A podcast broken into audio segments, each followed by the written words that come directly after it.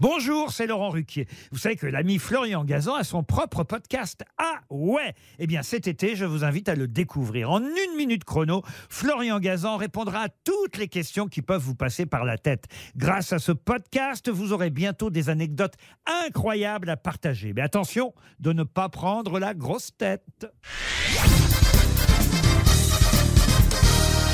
Salut, c'est Florian Gazan. Dans une minute, vous saurez comment un paix peut être mortel. Ah ouais Ouais, bon alors je préfère tout de suite vous rassurer, vu qu'en moyenne, femme ou homme, on lâche une quinzaine de paix par jour, sans forcément s'en rendre compte hein, d'ailleurs, celui en question n'est ni mortel pour vous, ni pour votre entourage. Voilà qui va vous soulager si vous envisagiez de manger un cassoulet ce soir.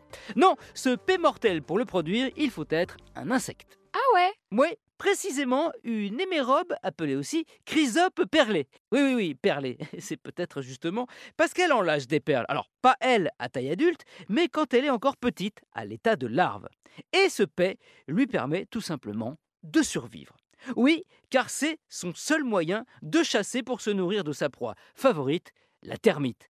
Oui, sauf que le problème, c'est que la termite, elle est 35 fois plus lourde qu'elle. Bah donc impossible de l'attaquer frontalement. Et c'est là que le paix intervient. Ah ouais? Ouais, les larves ont une halomone, une substance chimique qu'elles sécrètent par le bas de leur abdomen, l'équivalent de nos fesses.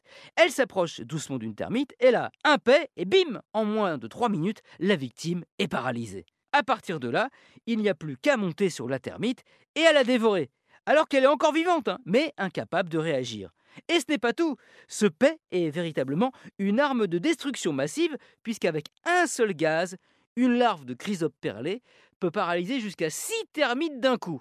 Alors, je rassure les autres insectes qui écoutent ce Huawei, les moustiques, les mouches, les cafards, aussi étonnant que ça puisse paraître, il a été démontré que ce gaz mortel n'a d'effet que sur les termites. Pour qui, face à ces larves affamées, c'est donc guerre et paix. Merci d'avoir écouté cet épisode de Ah Peut-être en, en larvant sur votre canapé. Retrouvez tous les épisodes sur l'application RTL et sur toutes les plateformes partenaires. N'hésitez pas à nous mettre plein d'étoiles et à vous abonner. À très vite.